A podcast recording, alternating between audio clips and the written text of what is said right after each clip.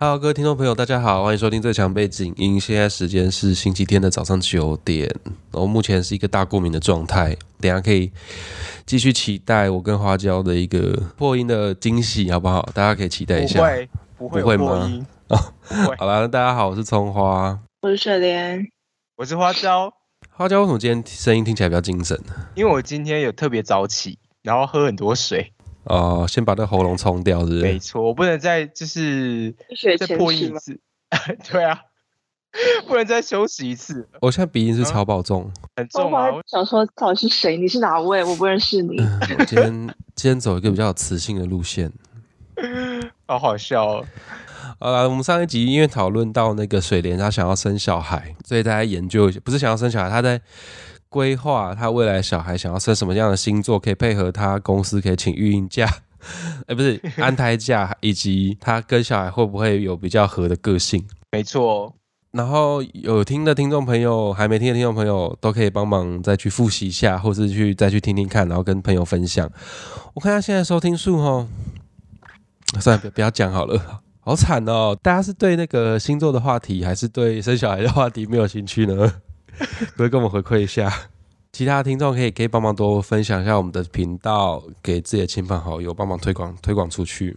那也是有鉴于上次我们讨论到生小孩的这些，就讨论到一些传统价值观在里面，然后刚好后来清明节，然后还有最近蛮多人结婚的，你们有在参加婚礼吗？最近我最近三、三四五月参加要参加四场，我直接破产。我的都在年底，我的好像也在四五月，就是四五月加起来也有快四场吧。哦，真的是要破产，真的要破产。对啊，就是有遇到几有遇到几件就蛮瞎的事件，想说可以来讨论一下说到底为什么大家会执着于某些的民俗习惯，或者说这些民俗习惯是不是只是他们的一个借口？因为真的很瞎。我跟你讲，有一次我朋友他办婚礼，然后有一个人他原本说要来，对，但是因为疫情的关系，他的婚礼有延嘛，那后来确定时间之后，他重新再统计一次人数。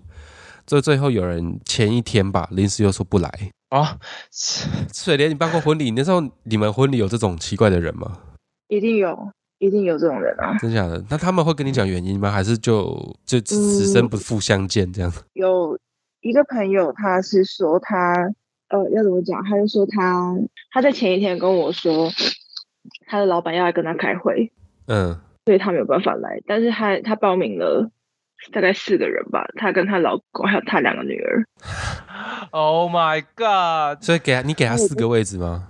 对啊，当然啦、他要来我就给他来，所以我帮他保四个位置嘛。然后我就说，嗯，所以你不来了吗？他就说，对我老板突然说要来开会，我不能不到。我就想说，你老板，嗯，不，嗯，我想说，我不知道老板开会可以那么突然，而且我是假日啊，他不能就说他要参加婚礼嘛。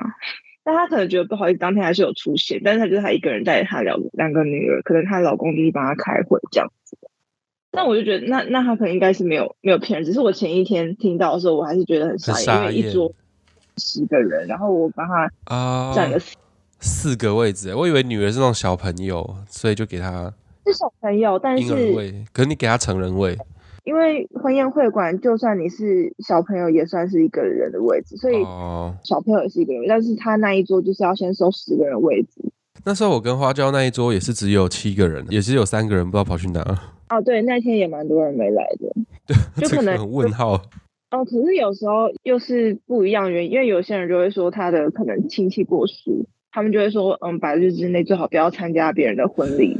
对，就这种。嗯，可是这种民俗习惯，我真的就很问号，因为那时候我有那个同学，他就是类似的东事情，可是我不知道，因为他们就是说会怕怎么会冲冲？对对对对，会冲。哎、嗯我记得怀孕也不能参加别人的婚礼。对对我就是要讲这个，你觉得很瞎吗？我觉得很瞎。嗯，这个我就我不知道怎么讲，因为嗯嗯，有有些人会说，呃，肚子绑红线就可以参加，因为他们说不能参加的原因是因为啊、呃新娘当天是最大，但是孕妇其实也很大。谁管他、啊？太荒谬了，这真的太荒谬了。可是我跟你说，因为因为你真的要办婚礼的时候，你也不知道说到底这件事情会不会影响到你之后。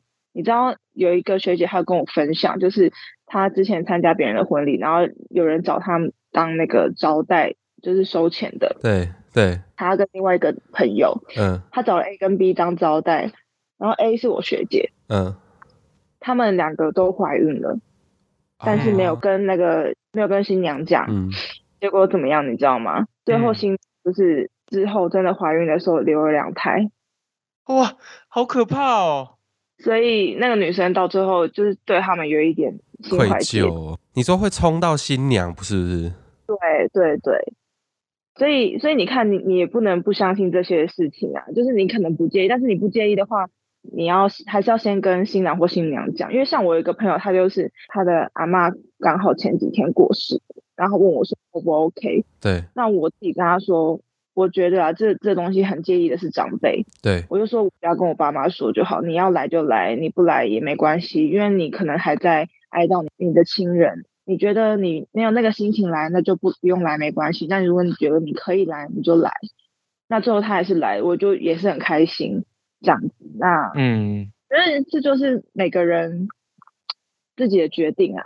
那你如果说、有些人是他可能最后真的不想来，他可能会拿一些东西当借口。但是有些朋友就是你可以在办婚礼的时候看出这个人跟你的感情怎么样吧。对啦，就是到紧要关头就可以看出这个人跟你的情感的交流是如何这样子。嗯，但是你也不能说他是拿这个事来当借口，因为有些人他就真的觉得会是怕怕会冲动，因为还有还有是你好像结婚时间太近的女生也不能参加别人的婚礼，啊，对，嗯，就是很多很奇怪的习俗，但是所以所以你那那天的那个、嗯那个人数掌控真的非常的难，很难，超级难。对我，还有还有一个，我当天也有一个朋友，他也是，就是因为他三个月内要订婚，所以他他也是没有去参加，因为我不是还有一个证婚嘛，对他就是对，好像就是他就是来吃饭而已吧，我记得。但其实好像如果说真的很很严格的习俗的话，是连出现都不能出现，因为就是一样，就是新娘最大，不能有两个新娘的意思。嗯，对，不晓得你刚刚讲那个案例是个案还是是真的，就是呃有些东西就是有一些奇妙的因果在，里面就是，我也不知道，但是因为也是有真的有这种案例，好吧所？以，呵呵呵。我还是觉得有一点怪怪的，但是结婚那天嗯也有一件事情让我就是吓一跳，因为不是说新娘跟新娘不能见面嘛，然后但是我们婚宴会馆那当天不是一定会有很多新娘？啊，你说不同家的对啊，你你一楼有新娘，隔壁厅也有新娘伴，，嗯，然后我们不是要搭同一台电梯到休息室吗？。对，然后我在等电梯的时候，我就突然我的那个婚礼的主持人，就我小秘书跟我说：“哎，你转到另外一边去，不要看。”哦那种什么东西？就原来是因为电梯里面有新娘子要出来，就我们连这样哇哦，反正就是新娘最大，一山不容二虎的那个概念。对对对对对，你不觉得很酷吗？有没有那个民俗专家 可以的听众可以跟我们分享一下这样子做的原因是不是真的其来有自，真的有他的他的什么根据啊什么的？还是有那个民那个神秘学大师可以跟我们来解释一下，来让这个过于理性铁齿的葱花能够稍微理解一下其中的奥秘。可是我也不是完全铁齿，我这只是在某些地方会相信，某些地方就觉得持抱持怀疑的态度。你就是没有遇到，所以就是觉得，因为我也是觉得根本没差，但是我又听到别人的，就觉得说，嗯，哈，我知道，反正到最后，大家还是希望说，哦，反正做这些东西也没有花我多少心力，就是能做尽量做这样。可是也不会不花心力啊，这是超烦的。你说整套礼俗拉下来，那个卷轴会超长这样。你本来觉得没事的，然后慢慢都有事了，有事有事有事，那你就必须再安排，嗯重新安排。比如说，你觉得一开始觉得哦他来没关系，可是他要跟你讲，那就说啊，那他来会不会怎样？我到底要不要让他来？那我要不要跟我长辈讲？那跟他们讲，他们会有什么反应？他们就说啊，好啊，不要让他来好了。那你又要跟他说啊，不好意思，我爸妈说你不能来，或者是。或是他，他也，他也可能拿这当借口，就是我爸妈说不要去好了，但是他在前一天才跟你说，嗯，我不能说什么啊，对不对？但是这些是不是很多礼俗都是限制女性在在设置的，男生是比较少。男生就比较少，就是比较对啊，我就觉得，我就觉得很荒谬啊！怎么怎么可能？怎么可能？我结婚之后，然后隔天是我阿妈生日，我阿妈从嘉义来台台北嘛，对，然后我们那隔天就帮他庆生，一起去吃饭什么的。本来都已经讲好，就是已经帮我们我我跟我老公的位置都都讲好，我们就要回桃园一起帮帮那个阿妈庆生。我爸就说，突然就在我结婚前几天就说啊，你不能回来吃饭。我说为什么？为什么不能刚嫁出去，对，他说因为嫁出去的女儿不能隔天就直接回回娘家。我说我只是回桃园的餐厅吃饭，我不要回家也不行吗？我觉得他觉得不要见面，就很荒谬啊！荒谬。OK，然后我妈就说：“哪有这种事啊？你，她说我二阿姨还不是结婚之后隔天就回回娘家。然后我听到说我二阿姨隔天回娘家，我就说那我不要回去了。不要跟他一样，因为他快怪怪的。我二阿姨嫁的非常不好，我觉得我不想别跟她一样。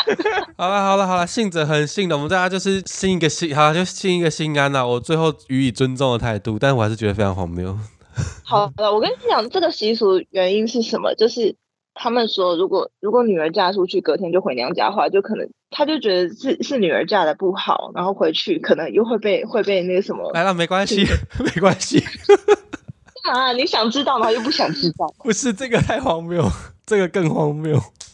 而且隔天不能回家，但是你三天后要归宁，还是是要回家，是一定要回家哦。归宁，嗯，反正就是要回家的。对第三天一定要回家。反正就是个报平安的概念啦。好啦 o k 哎、我还还听到一个也是跟女生有关的习俗，是女生月经来不能做很多事情，是不是？什么什么很多事，就那时候，你知道我那个不是说清明清清比较扫墓吗？嗯，然后我堂妹那时候有回家，我叔叔后来就说她扫她月经来不能去扫墓，不能去那个墓园，因为我们扫墓要去墓园提水啊、擦拭、烧金纸之类的。我叔叔就说哦，她月经来不能扫墓，不能拜拜，不能拿香。你叔叔哪有月？我叔叔的女儿就是堂妹啊，我堂妹啊。哦我刚听怎么了你叔叔月，你刚才说你叔叔月经来，然后叔我叔叔说他月经来，哦，说他对说你堂妹。哦 OK OK，好我，觉得这也很荒谬哎。然后你知道，他说他月经来不能不能拿香，不能拜拜，不能扫墓。然后我们在家里面在拜拜的时候，他还是有拿香啊，就很荒谬。他只是不想出门而已吧？因为他我那个堂妹现在大一，是啊，你知道她大一，她从小到大从来没有做过家事，从来没有帮过家里任何事情、欸。她就是每次过年就是一个废人。我记得我好，我刚刚前几集有讲过，她过年期间就是一个废人在那边，然后完全不会帮忙打扫家里，然后洗碗也不会。她说：“哦，我不会。”然后也不会帮忙煮饭，什么都什么都不会，都是我跟我妈在做。煮饭是我叔叔啦，然后其他都是我跟我妈在打扫啊什么的。好烂哦我。就想说，所以这个这个这个比较像是更像是一个借口，还是说真的有这个原因是女生月经来不能干什么干什么干什么？哎、我是真的是长得很大之后，我才知道月经来不能去拜拜的。你说不能去庙里面吗？就不能见到神明，因为你是一个很污秽的存在，是这样吗？就是有一有一次就是月经来，然后跟我妹说我们去拜旁边的土地公庙，她说啊你月经来你还去拜拜，我说怎样不行哦？她说土地，我说她说她说神明不喜欢月经，神经病，真的是很荒谬。对啊月经就是一个生理状态，一个生理的机制而已。他们就说他们闻得到很臭，然后你只要接近接近庙，你还没到里面，他们就闻得到了，所以你进去对他们来说非常不礼貌。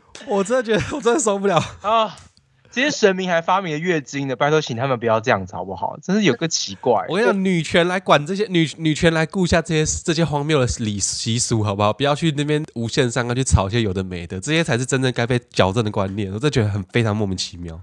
但是，但老实说，我知道之后，我也是你还是信了就不去。我就觉得，嗯，如果不尊敬，那就就算了。我真的觉得很可怜。但我堂妹那个案例，我我就是因为我堂妹那样子，我甚至觉得，我会觉得说她只是一个借口她这个根本就是懒懒，然后不想帮忙。可是借口女男生也有啊。我每次回去的时候，我我的阿妹就会说，她儿子跟她孙子都什么，她儿子工作太忙，我从来没看过她儿子去扫墓，每年都工作太忙。我想说，有什么好忙成这样子的？嗯，就只要讲工作太忙没有空，什么上班很辛苦，好像一切事情都合理，好像好像他就一定要工作，男生就是一定要工作赚钱养家。哦，好辛苦，好棒，然后什么事都不用做，对对不，对？然后就觉得嗯好啊，随便。好像是这个传统男女观念的这样子地位不平等，我还是觉得头很痛，傻眼。啊，这是最近遇到这两件事情，就是觉得还是觉得没有办法接受。好了，大家那就各位听众朋友有没有什么遇过什么很荒谬的这些礼俗的一些案例，可以跟我们分享？水莲那个花轿那边还有什么故事要讲吗？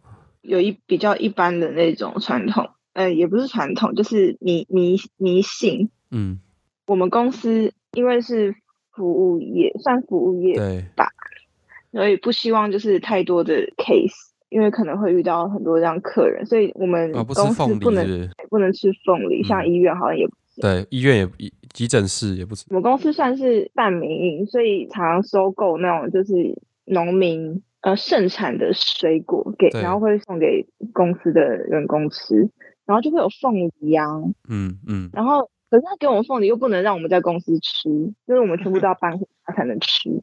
然后或者是什么凤梨酥，我有时候就是拿到凤梨酥就很开心，把它带，想说带去公司可以当点心，一一拿出来就说你不能上班吃，上班不能吃，然后就只能等等等等等等到下班之后，那我干脆干嘛带来公司了？带回家了，带回家变凤梨饼。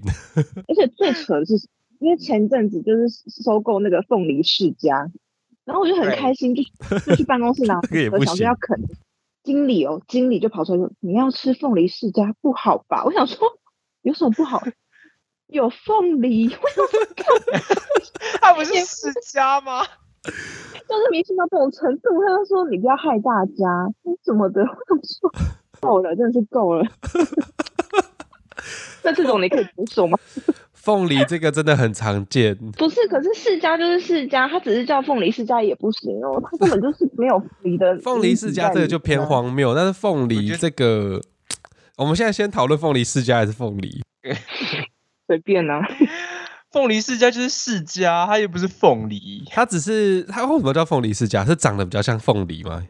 应该说它比较大，它很甜，嗯，对它很大颗，它跟一般的小的世家来讲，它就很像凤梨一样一般大，然后它又比较偏甜，所以就是叫凤梨世家，冠一个嗯美名，对，美名是这样子啦，应该是吧？我不知道。可是它还是世家。对啊，拜托，它还是世家。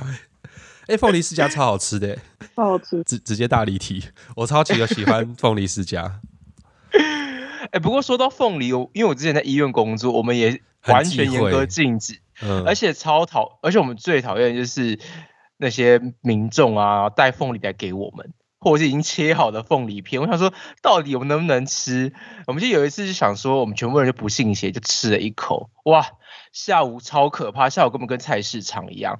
然后我们就忙到就是连最后一刻关门还要送人出去，然后我们才结束。你们没吃凤梨的时候有出现过人潮非常多的情况吗？就很少很少，基本上都没有，或是或是也不会有紧急事件。可是那天吃的凤梨就很可怕，就各种紧急事件，或是各种突如其来要做的复目啊，或是要做的呃评估都突然来了，就很可怕。那天下午大家都超忙，然后之后大家就决定绝对不可以再吃凤梨了。这是不是跟那个工程师要摆一个乖乖让系统稳定是一样的？一样的？对啊，我们也有摆，你没有摆，而且重点是乖乖我们也有摆，而且我自己、我自己带乖乖去，我吃给大家看，大家还骂我。说这这不能吃，哎、那你怎么在这边吃乖？我想说我乖乖也不行，我又不是吃放在这边的乖乖。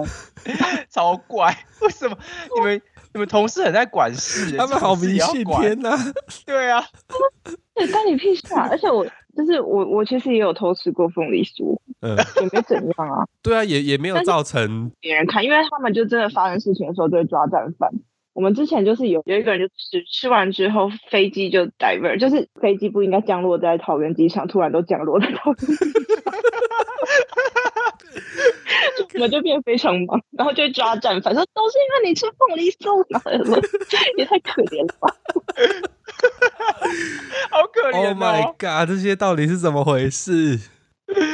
哎也真的呦有啊，就是飞机本来就应该好好去高雄，那为什么在桃园出现？哎、哎、可是我在想，是会是吸引力法则，就是大家都觉得这好像一定会出事，所以到最后就会把出事之后放大来检视。你相信祝福吗？就那种吸引力的力量，哎，对啊，很可怕。到底什么意思啊？还是其实不相信的人，他其实就比较不会遇到这些事情。然后你只要相信了这样的原理，看能量就会跟着你。哎，有可能，因为假如说你不相信的话，你去做，你会觉得好像就是平常心，然后或者是跟平常一模一样。对，但是偶有有偶有起伏，但是你就是用一个平常心去处理你你遇到的事情。对，就会觉得说，哦，今天比较忙一点，哦，或是今天事情比较杂一点，就这样子。对，但是你一旦相信了这些事情之后，你就会去觉得说，哇，真的是因为什么原因什么原因来来当做自己心里的一个慰慰藉，心里的一个借口，你就有借口把这样子的不幸怪罪在某件事情上面，你有个嗯选，你有个目标可以去怪罪。嗯，对了，他说如果你真的是觉得不介意的话，你是真的不介意，不能不能就是其实你还是把它当在最后当一个防线，就是觉得说如果真的发生，啊一定是我就因为这个怪罪这个。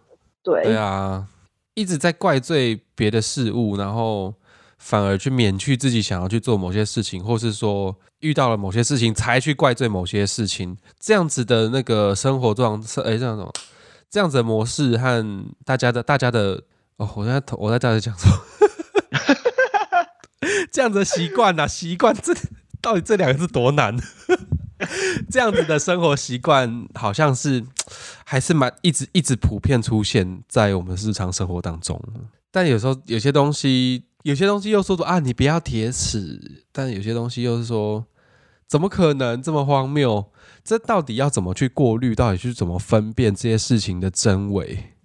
我觉得也有时候也是蛮困难的诶，对啊，因为你不知道，因为我们都是选择去相信我们想要相信的东西，对，想去相信对我们有利，或是说不要对我们不利的事情。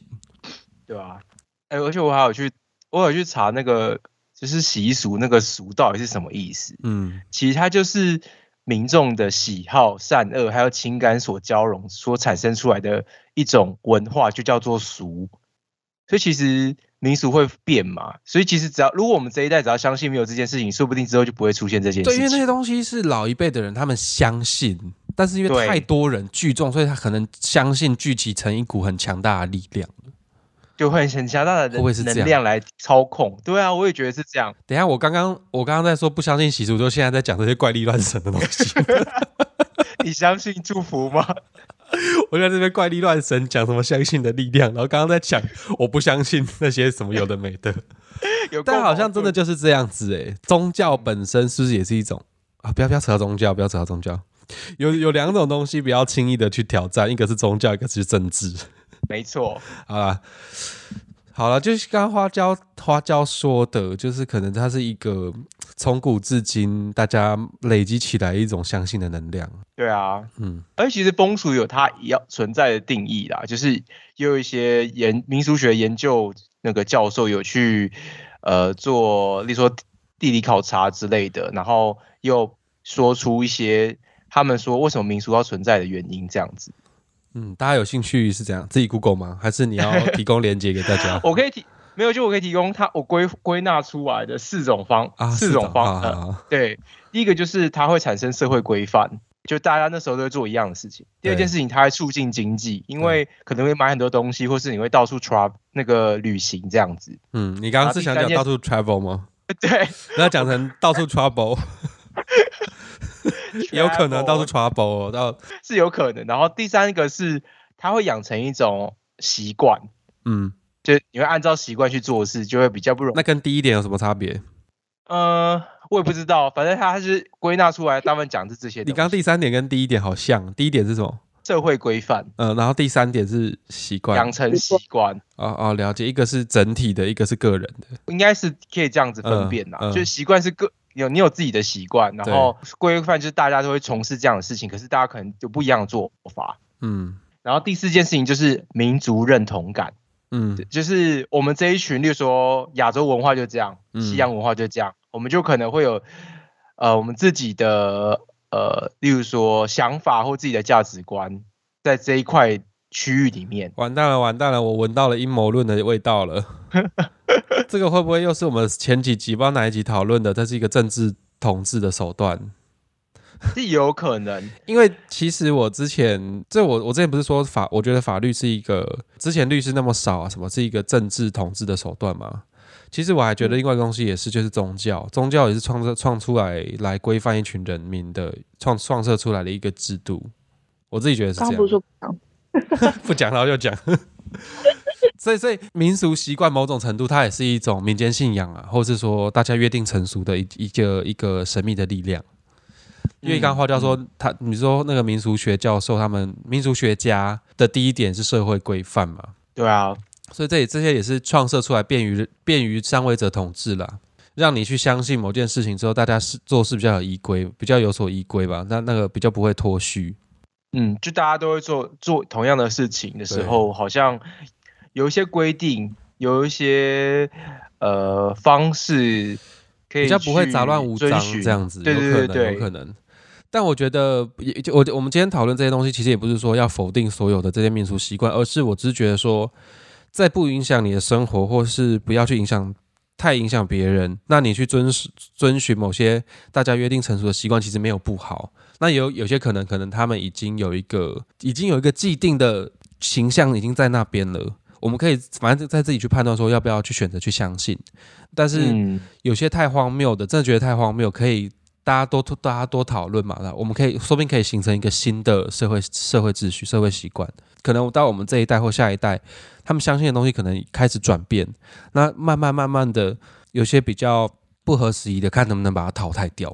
对啊因为，其实从以前到现在，还是有些很莫名其妙的习惯，其实有在慢慢被汰换掉了。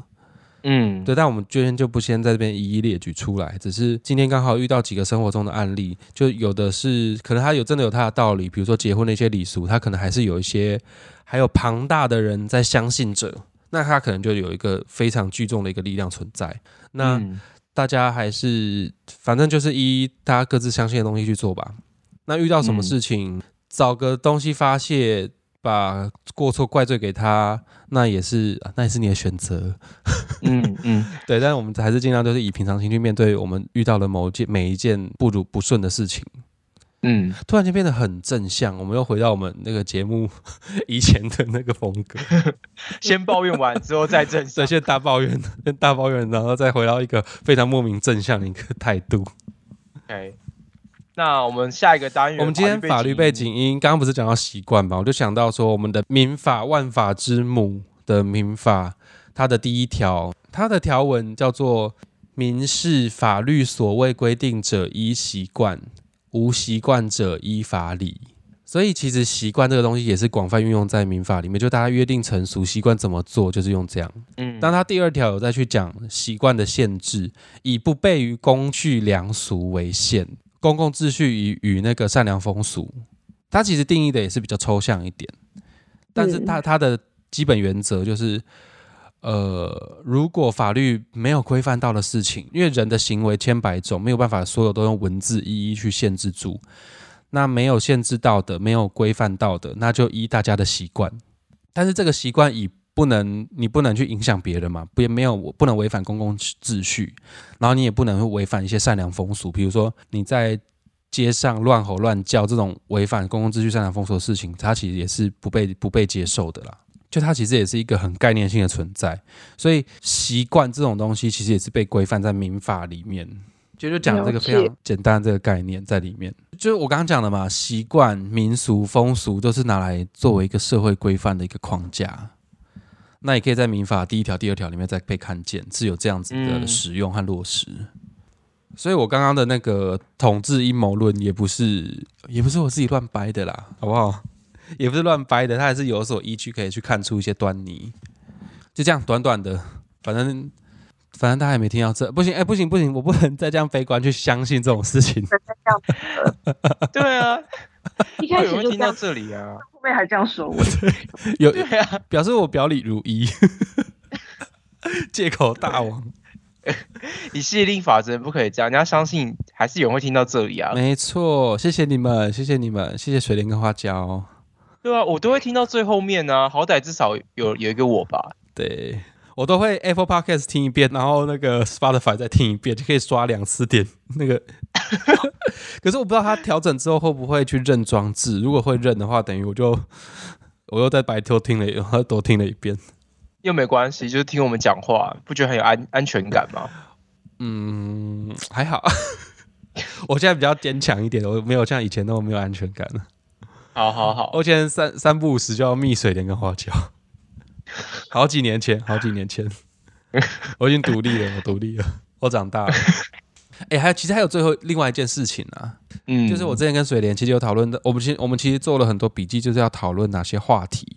那其中一个是有讲到诈骗，就是我们有在想说要要不要什么时候要讲诈骗的这个事情，因为我最近我朋友也是遇到诈骗的案件，其实也是呼应到我们今天讲的主题，就是大家其实相信了某件事情之后，有些想法其实很难去改变它。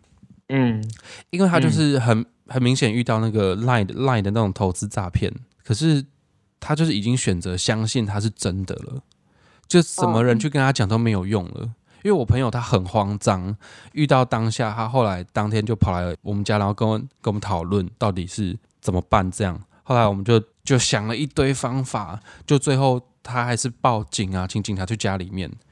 可是他爸还他爸却是觉得是他的小孩请警察来家里面闹，哦，那真的是哇，就已经执迷不悟到他已经相信的那个投资群组就已经是真实的事情，这真的很无力耶，这我不知道该怎么办。嗯，当他真的很迷信的时候，如果你要他放弃他的信仰，他会觉得你就是在作怪，或对是他已经相信了，嗯，或是他拉不下面子，他会觉得他永远都是对的，嗯嗯只是在搞我而已。对，因为我们之前不是说，其实就是那不知道为什么欸那一辈的那一辈的爸爸都是非常非常固执的人呢，他们被教育成那样啦，也不能怪他们。要要怪他他们啊，要怪他们，就是要就是要怪他们，因为你爸、好好。水莲爸、我爸，然后黄瓜他爸，甚至海带他爸，还有我朋友他爸，很多人的爸爸都是都个性都有某一部分非常相似，欸就那那一那个时代的那些时代育教育出来的孩子都是那样嘛，嗯，很夸张，真的很夸张。蛮厉害的啦，只能说就是冥冥之中的力量很很强。可是我就觉得，哦，太太太荒谬，而且不是不知道该怎么办，你知道吗？就是诈骗这种东西，它其实运作方式是跟邪教有点像？就让你真的让你相信了，然后再善用那种威逼利诱的手段，就让你离不开。嗯，好了，那我们下一集，我们看下一集来讨论一下，就是一些诈骗的一些事情好了，因为就是这这种事情比较不会影响到我们，但没有想到其实还是有很广大的一群民众，他们还是会被诈骗所吸引。嗯，你们身边有诈骗的案例吗？有遇过？有哇，我本人有遇过，我身边的人有遇过。嗯，好，我们下次来讨论一下诈骗好了。好啊，好啦，那这一集差不多就先这样啦，感谢大家收听。嗯，好，那我们就这样子了，大家赶快去吃早餐。哎、不对，你是说哦？你说我跟水源去吃早餐是？对啊，我们赶快去吃早餐。哦我想说你在呼吁听众，他搞不好是晚上在听呢。好啦，感谢大家收听。那有什么回馈的话，欢迎用各种管道联系我们。那我们下次对见啦，拜拜。大家再见。